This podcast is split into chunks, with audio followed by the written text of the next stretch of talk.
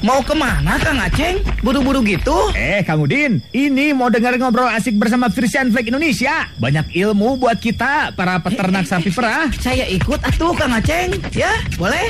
Saatnya ngobrol asik bersama Frisian Flag Indonesia. Persembahan Frisian Flag Indonesia dan Radio Dahlia FM. Malam ini ketemuan lagi bareng sama Baby Alia Wargi Dahlia di hari Jumat tanggal 3 April 2020 ya. Selamat malam buat wargi Dahlia semuanya yang lagi pada bertugas dan juga buat wargi Dahlia yang ada di Pangalengan dan juga di Lembang nih ya para peternak. Apa kabarnya? Seperti biasa setiap dua minggu sekali ya selalu ada Radio Bewara di 101,5 Dahlia FM yes. Radio Bewara pastinya selalu mengudara di Radio Dahlia wargi Dahlia untuk menemani para peternak ya. Selama satu jam ke depan kita akan berbincang-bincang seru dan pastinya kita akan uh, uh, ngobrolin seputar peternakan wargi Dahlia. Jadi program Radio Buara ini adalah satu program pengembangan peternak sapi perah Frisian Flag Indonesia. Program ini membantu setiap peternak untuk memperoleh pengetahuan, mendapatkan pendidikan dan juga bantuan informasi wargi Dahlia agar susu yang dihasilkan dari ternaknya itu bisa lebih banyak dan juga berkualitas baik. Karena harus ingat, susu berkualitas berarti peternak dan juga keluarganya sejahtera wargi Dahlia ya.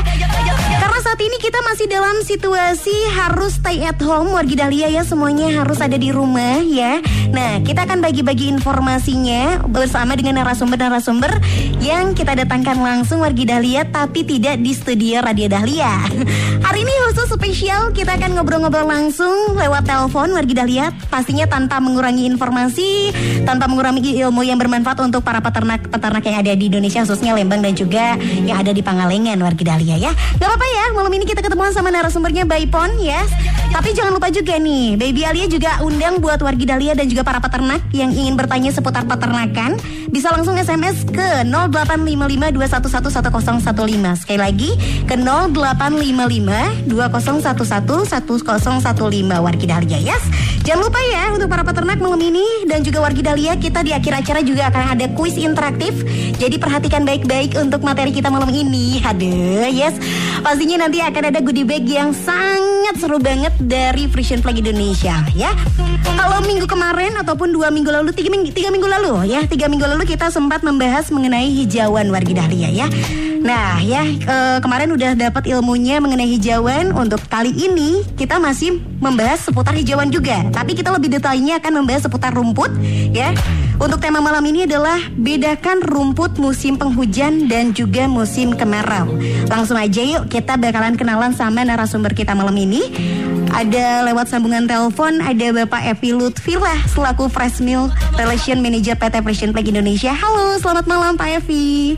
Ujung Wengi, Sadayana. Damang Pak Evi. Alhamdulillah. Wow, malam ini kita LDRan dulu Pak Evi ya. Oke. Mudah-mudahan nggak lama lah. Iya, mudah-mudahan insya Allah dua minggu ke depan insya Allah kita bisa ketemu lagi Pak Evi ya. Amin, amin. Amin. Selain Pak Evi juga ada Pak Agus Suprianto. Ini selaku manajer Pakan KPBS Pangalengan. Halo, selamat malam Kang Agus.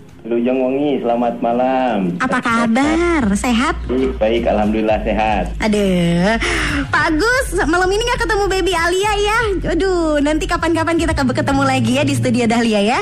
Siap. Siap, oke. Pak Epi, minggu lalu kan kita sudah membahas seputar pakan hijauan nih Pak Epi ya. Ya. Boleh diingatkan lagi nggak sama wargi Dahlia dan juga para peternak eh, apa sih pentingnya hijauan sebagai pakan untuk sapi perah? Iya. Eh, kan makanan utama sapi itu ya, sapi perah itu kan hijauan ya. Jadi bukan konsentrat ya, bukan ya dedak, bukan kayak polar ya. Jadi makanan utama sapi perah itu adalah rumput. Mhm. Nah kita kan pengen sapi kita tuh sehat ya. Nah, Terus ke depannya itu produksinya tinggi ya, kualitasnya baik. Tapi yang utama itu adalah sehat dulu ya. Yes. Nah kalau sehat itu identiknya dia makannya itu harus rumput dulu yang banyak. Jadi makanya kita akan ngomong ini dari minggu yang tiga minggu yang lalu kita ngomong juga tentang pentingnya hijauan untuk sapi perah Mhm. sangat sangat penting gitu. Oke, hijauan sangat penting untuk sapi perah. Nah, kalau Pak eh, Pak Agus boleh diceritakan nggak kalau peternak sapi perah di Pangalengan itu gimana sih kebiasaannya dalam memenuhi kebutuhan pakan hijauan untuk ternak-ternaknya? Eh, kalau di Pangalengan mungkin daerah yang, yang lain juga sama. Eh, untuk para peternak rakyat ini eh, biasanya eh, mereka menyabit rumput itu pun ya ke apa namanya ke gunung-gunung. Jadi penyediaan hijauannya itu mereka secara swadaya dari sendiri. Nah ini yang akan kita coba eh, edukasi ke depannya bahwa eh, kita bisa manfaatkan eh, nanti ke depannya jerami jagung atau misalnya eh, jerami padi itu akan lebih ini lagi ya untuk eh, variasinya. Memang kendala-kendala yang dihadapi di eh, peternakan rakyat adalah da- dalam hal penyediaan hijauan makanan ternak ini. Mhm. Oke, kalau peternak di Pangalengan sendiri apakah sudah benar-benar menyadari pentingnya hijauan untuk produksi susu sapi? Kalau sangat sangat menyadari bahkan memang kalau eh, kekurangan mereka itu sampai jauh sekali untuk mengambil rumput ya. Kalau di musim kemarau eh, di mana rumput agak susah, biasanya mereka eh, sampai ke perbatasan Garut. Kalau saya lihat kemarin tuh dari pagi pulang-pulang maghrib baru bawa rumput. Jadi memang sangat jauh kalau tapi mereka sudah sadar bahwa rumput adalah utama. Kalau konsentrat hanya sebagai penunjang aja. Oke, baik ya. Pak Epi boleh dipaparkan nggak sama para peternak? Bisa di, lebih dijelaskan lagi mengenai perbedaan rumput di musim hujan dan juga musim kemarau. Memang bedanya itu seperti apa dan kualitasnya yang membedakan itu apa, Pak Epi? Ya jadi kan harus disadari sama peternak kalau misalnya di musim hujan itu kan rumput sebenarnya banyak dan kadang-kadang kalau di musim apa namanya kemarau terutama kalau maunya udah akhir Mhm. kan stoknya juga sedikit ya. Cuma yang membedakan yang sangat persis eh, apa namanya yang harus disadari sama peternak apa namanya kandungan airnya. Mhm. Jadi pada saat musim hujan seperti sekarang ini itu kandungan airnya tinggi. Sementara di musim kemarau ya itu kandungan airnya itu sedikit. Nah jadi kalau misalnya kita anggap misalnya peternak bawa 100 kilo apa namanya rumput ya di musim hujan sama 100 kilo rumput di musim kemarau ya itu pasti kandungan nutrisinya akan beda. Karena kenapa? Karena airnya di musim penghujan itu sangat banyak. Nah ini jadi seolah peternak misalnya ngasih, oh saya ngasihnya sama kok, misalnya cuma 100 kilo. Nah 100 kilo di musim hujan sama di musim kemarau itu kandungan nutrisinya itu beda. Hmm, ya ya. Jumlah misalnya energinya beda. Karena di situ airnya itu cukup banyak. Sehingga seolah-olah sapi itu udah kenyang ya, padahal secara nutrisi dia, dia masih kurang. Nah itu yang harus disadari. Makanya kadang-kadang di musim kemar eh, musim hujan produksi kalau enggak apa namanya kualitas itu turun. Hmm, oke oke. Salah satunya itu karena apa namanya kandungan airnya beda di antara musim kemarau sama musim hujan. Oke, berarti ada perbedaan takaran untuk memberikan eh, rumput kepada sapi pada saat musim hujan dan juga musim kemarau itu dibedakan ya berarti Pak Epi ya? Nah makanya em, eh, sebenarnya bukan dibedakan ya, tapi apa namanya kita harus eh, dihitung ya, misalnya sapi misalnya 500 kilo beratnya, nah itu nutrisinya tuh harus berapa? Artinya misalnya seratnya serat kasarnya berapa ya, terus misalnya proteinnya berapa? Nah kalau kita cuma ngitung jumlah kilogram misalnya rumput doang ya, itu akan apa namanya akan ada hasilnya yang beda. Oke. Nah, ya jadi itu yang yang harus peternak apa namanya pertimbangkan. Jadi bukan sebenarnya jumlahnya, tapi adalah berat keringnya yang dimasuk yang dimakan sama sapi. Oke, berarti pada saat musim peng- penghujan butuh nutrisi tambahan mungkin ya? Ya, Mhm, ya, oke. seperti itu. Oke baik ya. Kalau dari Pak Agus sendiri ada tambahan mengenai perbedaan kualitas eh, dari rumput i- pada musim hujan dan juga kemarau, Pak Agus silakan. Betul memang tadi yang dikatakan Pak Epi di pada musim hujan sangat berbeda dengan musim kemarau itu dari kandungan airnya. Nah kalau eh, kita biasanya di KPBS saya dan tim itu sudah menghitung kebutuhan eh, ternak berdasarkan bobot badan, periode laktasi, jumlah produksi susu. Nah itu ada yang disebut namanya bahan kering. Jadi si sapi ini butuh bahan keringnya itu berapa yang harus masuk ke dalam tubuh. Nah pada musim hujan dan musim kemarau tadi dikatakan Pak Epi kalau misalnya musim hujan kadar airnya 20, eh, 80 persen itu berarti dalam 100 kg itu bahan keringnya hanya 20 kg Nah, kalau pada musim kemarau eh, itu biasanya kadar air di capaian di 60% sehingga kadar air eh, bahan keringnya itu di 40%. Artinya kalau misalnya kita dapat 100 gram itu bahan keringnya lebih besar yaitu sebesar 40 kg. Nah, ini yang membedakan antara produksi pada saat musim hujan dan musim kemarau. Jadi, kalau kita tanya ke peternak, pada musim kemarau, kenapa rumput sedikit, tapi produksinya bagus, kualitas bagus? Karena bahan kering yang dicerna oleh sapi itu lebih banyak dibanding pada musim hujan. Pada musim hujan, karena banyak air, air itu tidak dicerna atau tidak masuk diserap oleh tubuh, tapi dialirkan nanti dibuang ke dalam urin dan feses. Jadi banyak yang terbuang. Makanya si peternak harus hati-hati eh, dalam memberikan eh, rumput pada musim hujan dan musim kemarau. Kalau bisa, peternak itu memberikan rumput itu minimal harus dianginkan dulu, turunkan dulu kadar airnya. Si bahan keringnya agak naik sedikit. Nah ini juga berpengaruh. Saya pantauan di lapangan sekarang. Kenapa? Pada musim hujan banyak keluhan ke saya. Itu susu tidak naik. Iya. Ternyata mereka nambah rumput lebih banyak, tapi konsentratnya yang berkualitas dikurangi. Oke. Sehingga ti- eh, dengan pengurangan konsentrat ini itu tidak si rumput tidak bisa menutupi eh, protein dari konsentrat. Itu yang terjadi di di lapangan yang saya ketahui. Hmm, oke oke. Berarti bukan berarti rumputnya ditambahkan eh, mencukupi nutrisi untuk eh, sapinya ya? Belum tentu. Belum tentu. Belum tentu. Oke, baik baik. Luar biasa ya malam ini pembahasan kita Wagi Dahlia dan ini penting sekali untuk para peternak ya agar bisa membedakan rumput pada saat musim hujan dan juga musim kemarau. Nanti kita akan lanjut lagi ngobrol-ngobrol barengan sama Pak Evi dan juga Pak Agus ya mengenai membedakan antara rumput musim hujan dan juga musim kemarau. Jadi Wargi Dahlia jangan ke mana-mana, tetap di Bawara Frisian Flag Indonesia selama satu jam ke depan. Jangan lupa nanti di akhir acara kita akan ada kuis persembahan dari Frisian Flag Indonesia. Duh, sudah ngarit berat-berat dan kehujanan. Tapi produksi susu sapi malah turun. Tahun lalu saya juga sama, saya pusing.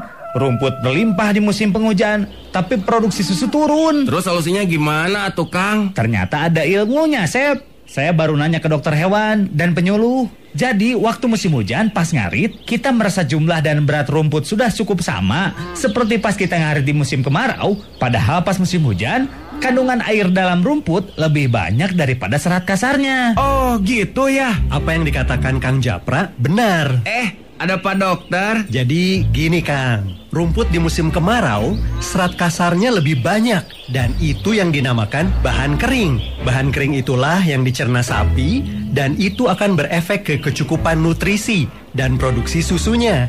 Jadi, pas musim hujan, ngarit rumputnya harus sedikit lebih banyak ya Kang? Persembahan Frisian Flag.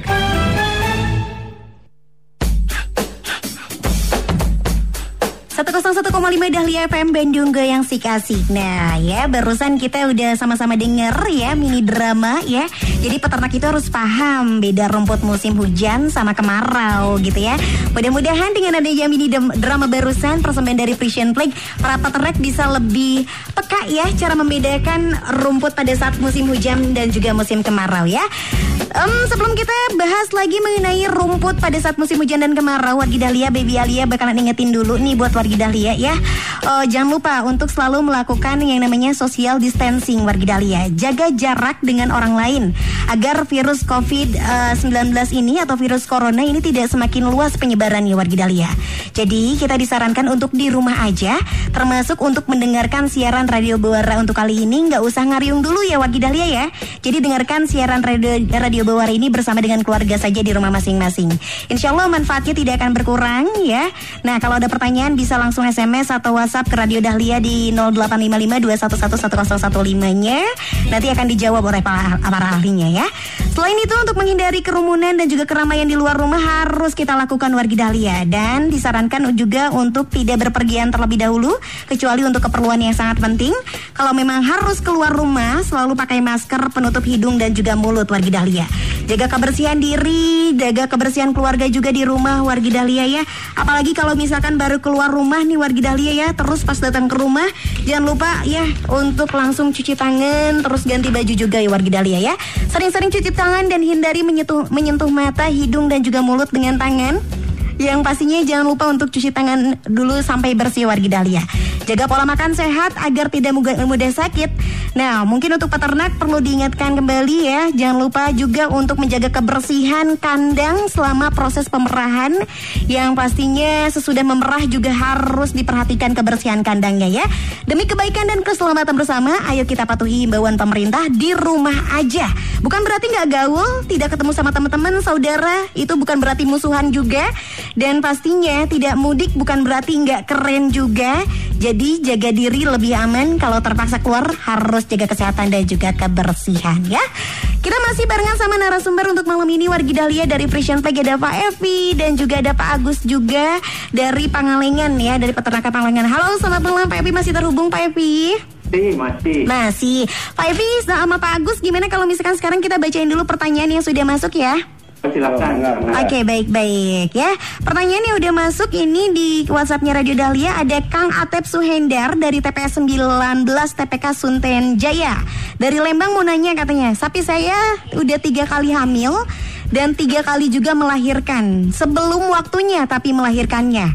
Rata-rata umur kandungannya 4 bulan. Apakah, apakah itu karena faktor kekurangan serat kasar Atau ada penyebab lainnya? Dari Pak Agus dulu mungkin yang mau menjawab silakan Pak Agus maksud umurnya kandungan 4 bulan gimana ya?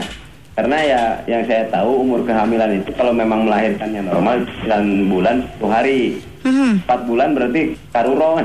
Karuron ya tetep. Tapi masih hidup kemarin Pak. Maksudnya ini kenapa katanya bisa sampai 4 bulan keluar kayak gitu kekurangan serat kasar atau gimana Pak? Biasanya kalau yang karuron kayak gitu. Ya karuron banyak faktor ya. Ada yang penyakit, ada juga yang makanan. Jadi memang itu harus tanya dokter hewan juga penyebabnya apa.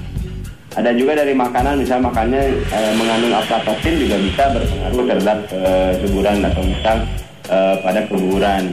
Tapi kalau untuk normalnya tadi kan pertanyaannya sudah tiga kali melahirkan, Mhm. makanya empat bulan.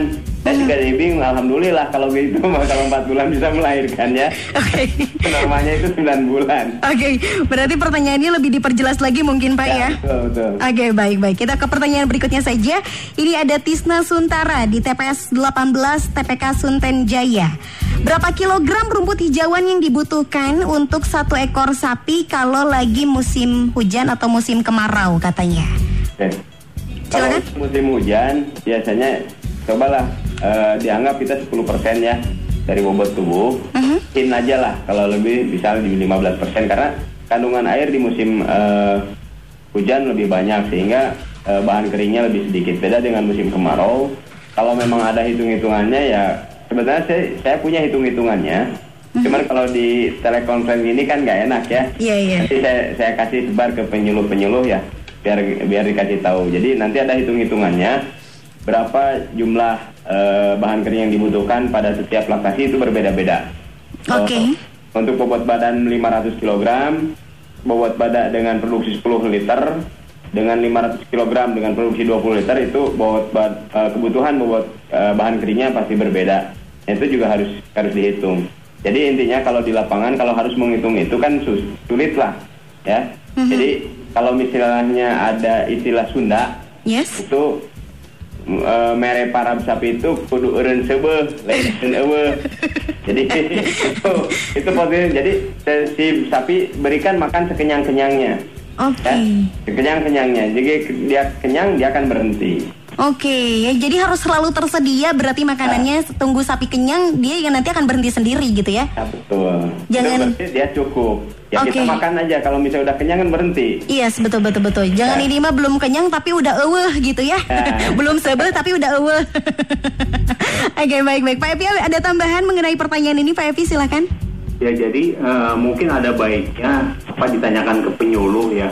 Jadi, nanti ke penyuluh misalnya di apa diperlihatkan sapinya beratnya berapa. Nah nanti kelihatan kebutuhannya tuh seperti apa. Ya. Oke, oke. Siap, siap. Kan nanti biasanya juga penyuluh akan lihat eh, rumput atau misalnya makanan yang diberikannya tuh apa.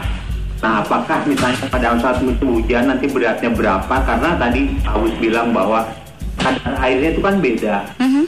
Ya, padahal yang di yang orang apa namanya kalau itu kenyang itu berarti kenyangnya karena dari bahan keringnya, bukan dari berat misalnya rumputnya. karena berat rumput kalau misalnya di musim hujan itu banyak airnya dibanding apa namanya padatannya. Oke. Jadi yang me- menyebabkan dia kenyang itu sebenarnya itu adalah padatannya.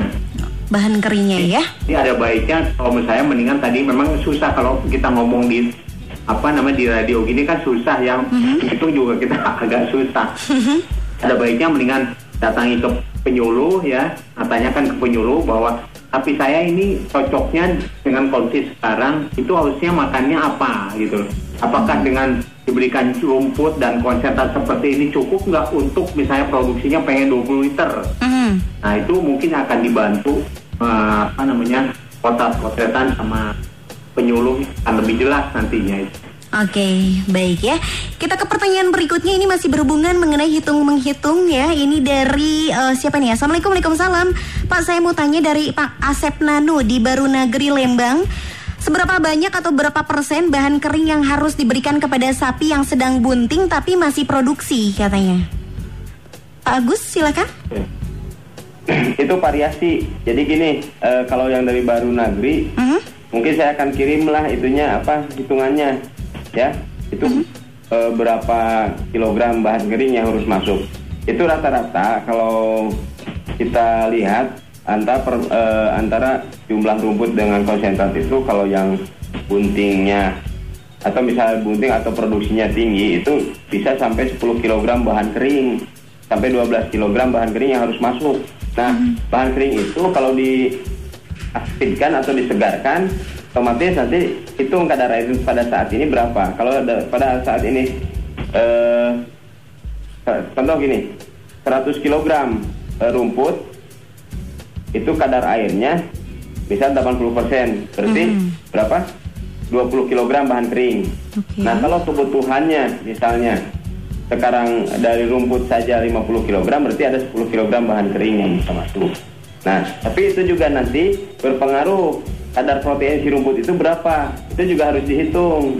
Karena ada korelasinya dengan produksi susu. Oke. Nah, kebutuhan selain kebutuhan bahan kering, juga ada kebutuhan eh, protein yang harus dicapai. Nah, protein ini dicapai itu kalau dari rumput agak kurang maksimal. Makanya si peternak menambahkan konsentrat. Itu. Mhm. Oke, oke, Itu baik. juga dihitung berapa TDN-nya, total- total digestible nutrien. Jangan sampai begini. Bahan keringnya bagus karena jerami, tapi TDN-nya rendah atau ada yang bisa diserapnya rendah, itu juga berpengaruh sangat berpengaruh ke eh, kenaikan produksi susu. Oke, baik. Tambahkan ya teh. Boleh silakan Pak Epi mau menambahkan? Nah, jadi eh, kalau peternak eh, yang sederhana seperti ini, jadi apa namanya dia punya sapi, misalnya beratnya 500 kilo, ya. Nah, eh, misalnya posisinya lagi bunting, ya. Terus produksinya juga masih tinggi. Nah, itu dia harus membedakan antara sapi yang produksinya misalnya 10 liter sama 15 liter. Itu pasti harus beda itu. Ya. Jadi itu hitungannya itu pasti beda, nggak bisa apa namanya karena dianggapnya sapi kok beratnya juga sama, tapi kan produksi susunya beda. Mhm. Nah berarti ini juga nanti pada saat misalnya dihitung itu akan beda antara sapi yang produksinya 5 apa ya 10 liter sama yang 15 liter. Nah Oke. jadi apa namanya eh, yang penting kalau menurut saya kalau misalnya peternak belum bisa menghitung ya itu lihat aja misalnya sapi yang produksinya paling rendah ya nah itu berapa apa namanya pakannya nah kalau misalnya ada yang tinggi nah itu harus beda sama yang rendah itu Mhm. itu aja sederhananya Oke, baik. Untuk pertanyaan berikutnya, ini ada Kang Ujang Supirman di Lembang. Mau tanya kenapa ketika menambah rumput lebih banyak pada saat musim hujan, sapi malah pilih pilah-pilih rumputnya dan malah lebih banyak sisa. Terutama ketika diberi rumput gajah pada bagian batang rumputnya. Malah banyak sisanya katanya. Mohon pencerahannya nih Pak. Pak Agus, silakan mau menjawab. Eh, jadi gini, kalau memang pemberian rumput itu alangkah baiknya, ya kalau untuk biar nggak bersisa itu harus dicacah. Jadi si rumput, eh, si sapi nggak milih. Biasanya kalau pada musim hujan rumputnya basah, aromanya juga kurang begitu disukai biasanya karena basah, karena kandungan airnya tinggi juga. Makanya kalau bisa sebelum diberikan itu kalau di istilah Sunda mah dituuskeun heula diteruskan jadi dikurangi kadar airnya jangan sampai baru ngarit langsung dikasih Oke. kadar airnya juga meng- mengurangi infeksi dari mungkin ada eh, cacing hati yang masih menempel di situ sehingga nanti punya yang bagus. Nah kalau untuk palatabilitas misalnya dimakan atau gimana itu biasanya kita campurkan molasses atau garam. Hmm, ya. Kita emrat- ya air garam atau gimana eh, bisa di diemrat lah kalau di Sunda mah ya. Ditabur garam atau ditambah molasses. Nah untuk men- supaya tidak banyak sisa ya kita harus potong, kita harus cacah. Jangan sampai panjang-panjang kasihkan karena ba- kebanyakan di peternak kita belum mempunyai fasilitas mesin chopper. Itu kendalanya.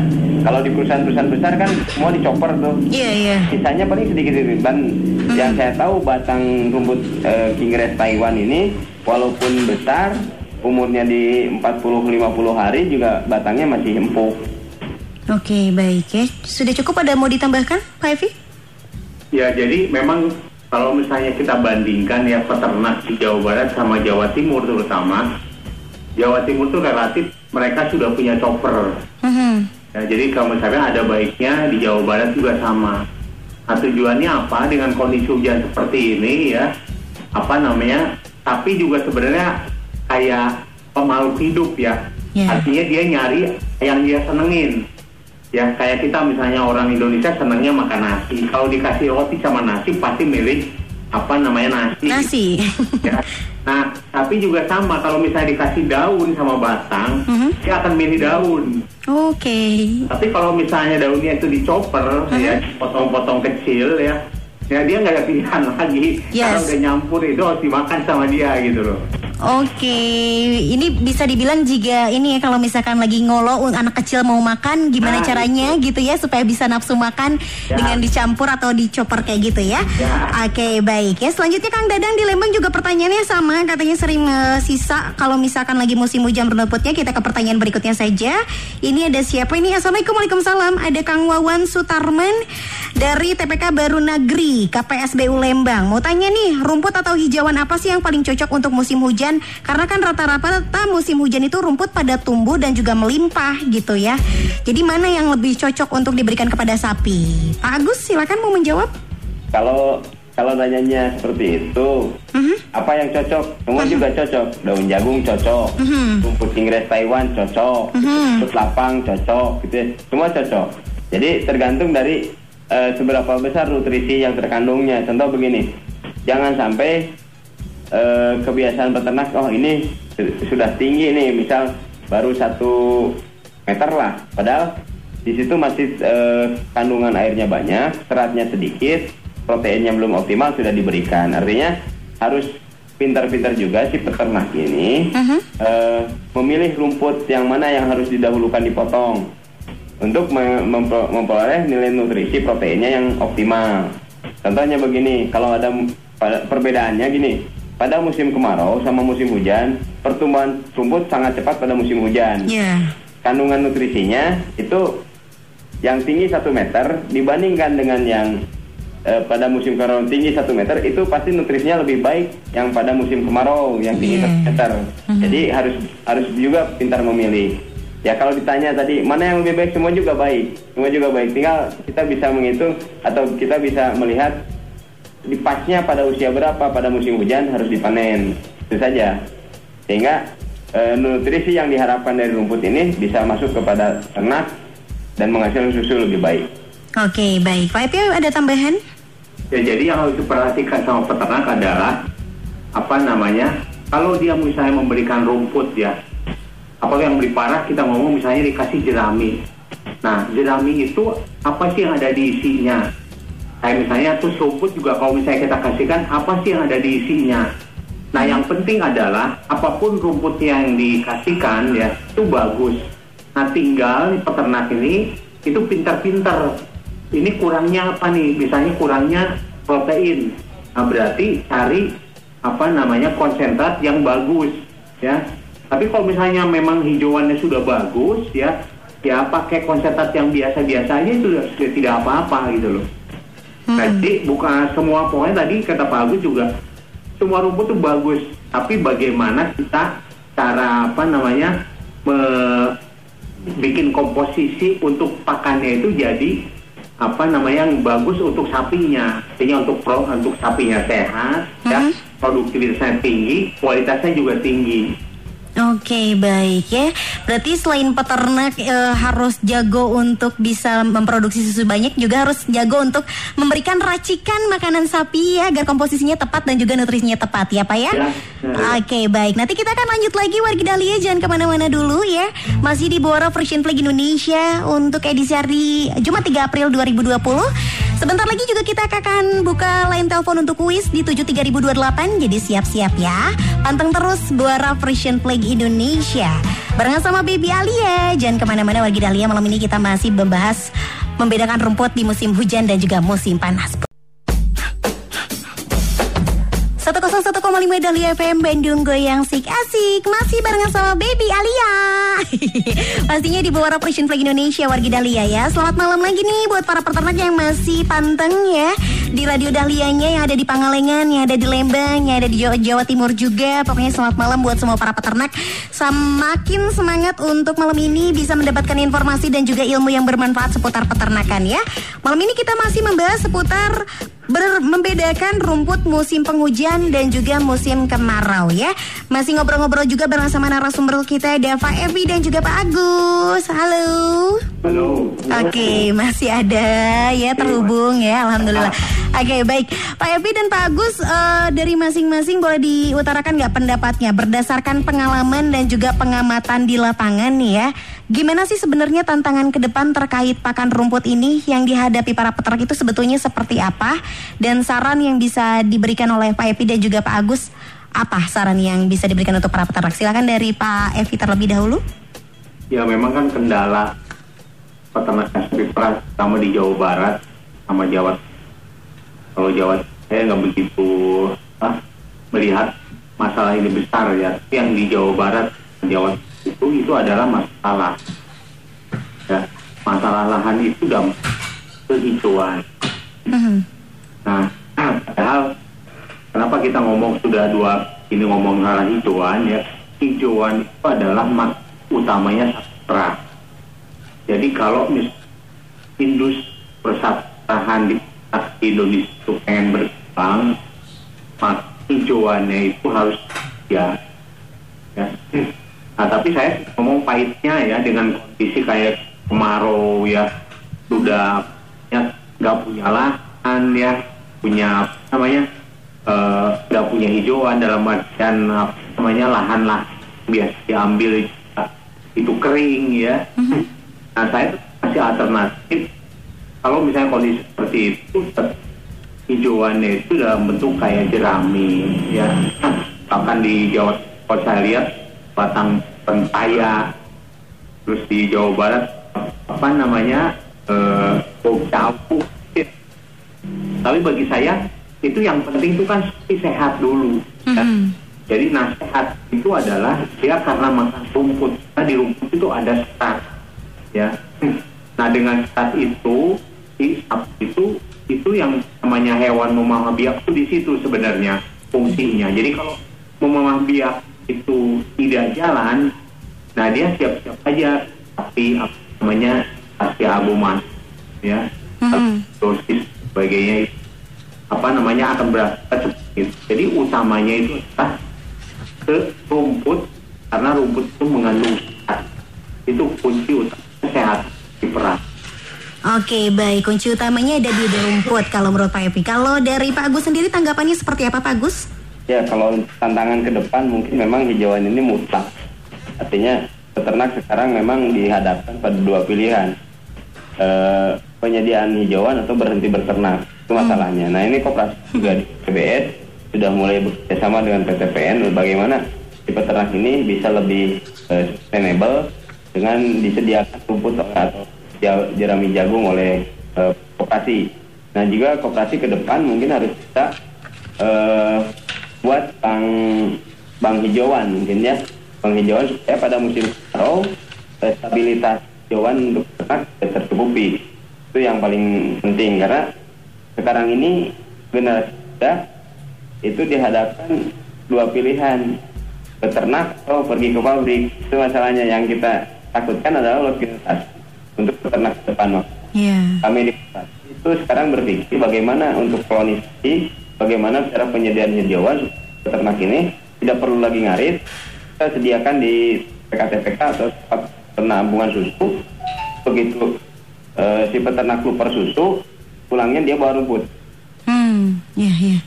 Itu mungkin yang yang tantangan-tantangan ke depan. Mudah-mudahan ini juga terrealisasi. Mohon doanya saja kepada sahabat yang ada di Lembang maupun di Pengan Mhm. supaya eh, harapan-harapan kami di tim manajemen eh, koperasi ngurus juga bisa ter Iya, supaya eh, lebih efisien juga untuk para peternaknya ya kalau harapan itu bisa terwujud ya Pak ya. sisi peternak lebih banyak memperhatikan sapinya daripada harus mencari rumput yang sangat jauh. Iya, betul betul benar. Oke, baik kalau gitu eh, tadi sudah dijelaskan saran-saran nih dari eh, Frisian Flag Indonesia dan juga dari pihak KPBS nih ya. Baby Alia bakalan angkatin satu penelpon di 73028 ya untuk menjawab pertanyaan kuis dari Frisian Flag Indonesia. Jadi warga Dahlia silakan telepon di 73028 ya. Jangan lupa kalau Baby Alia bilang Buara Frisian Flag Indonesia, jawabnya asik atuh. Ada siapa ini? Coba halo Buara Frisian Flag Indonesia. Asik atuh. Sama siapa? Go goyang. Oke, sama siapa di mana, baby? Sama Kang Bujang dari Jasari. Oh, Kang Ujang damang, Kang Ujang. Alhamdulillah, saya Oke, Ria Damang. luar biasa. Peternakannya gimana semakin maju ya?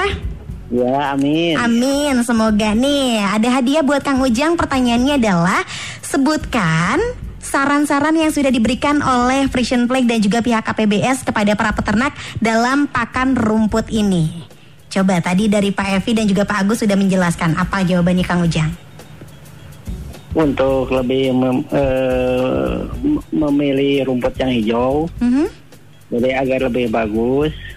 Jadi ya supaya lebih memperhatikan ternaknya daripada mencari rumput gitu. Oke, ada lagi? eh eh, apa lagi ya? Jadi setelah lu persusu itu jadi bisa bawa rumput gitu. Oke. usah ngarit. Mm-mm, siap. Gimana nih Pak Agus dan juga Pak Epi jawabannya? Sudah tepat? Dileraskan ya lah. Dileraskan melah kanggo Kang Ujang macam. Oke, Kang Ujang selamat ya. Ya, Siap. Siap mudah-mudahan sukses selalu peternakannya Kang Ujang ya. Ya, amin. Siap. Panteng radio. Panteng Dahlia, prungah, go go go goyang. Oke, luar biasa loh Kang Ujang kayaknya ini pendengar setia Radio Dahlia udah hafal banget ya. Oke, satu penelpon lagi boleh ya wargi Dahlia untuk memperjelas lagi jawaban dari Kang Ujang silakan telepon di 73028. Ada siapa coba? Halo, Buara Persian Flag Indonesia. Asik atuh. Tuh, prungah, go go go goyang. Ini sama siapa di mana, baby? Jain di kopo. Zain. Ya, Oke, Zain di Kopo. Zain, tadi pertanyaannya masih sama. Kamu sudah memperhatikan apa saran-saran yang sudah diberikan oleh Frisian Flag dan juga KPBS untuk para peternak dalam hal mengenai pakan rumputan ini? lebih memperhatikan jumlah rumput. Jumlah rumput, Ya, terus apa lagi? terus. Salam. Oke, baiklah. Gimana Pak Epi dan juga Pak Agus? Buat akan di peda Oke, kuma kuma. Asin peda, ai kamu kuma ya terkaliwat ai kamu. Aduh Pak Epi, kumaha ieu gerajeng asin peda mah nya sapi dibere asin peda atuh rek ngaliwat. Oke baik, terima kasih. Pedet mungkin ya, bukan peda, kamu. Pedet lain peda, iya ya. Jen, terima kasih banyak kamu dapetin hadiah dari Frisian Flag bisa diambil ke Radio Dahlia di jam kerja ya. Siap, Makasih, makasih Kak. banyak. Panteng radio. Panteng Dahlia, Panteng Dahlia, Prung ah. go go go goyang. Oke baik ya Pedet jeng pada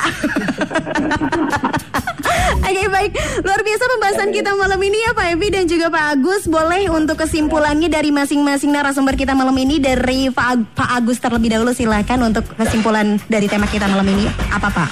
pentingnya bagi peternak untuk eh, bisa me- memberikan eh, kualitas yang rumput yang baik untuk ternaknya supaya eh, ternaknya tetap bisa menghasilkan kualitas dan kualitas susu yang baik. Oke baik Kalau dari Pak Evi sendiri kesimpulan kita malam ini apa Pak? Saya meneruskan peternak Belanda yang sering ke Indonesia. Dia cuma ngomong gini, rumput, rumput, rumput. Oke. rumput, rumput, rumput singkat, padat dan jelas ya. Rumput harus diutamakan Pak Epi ya.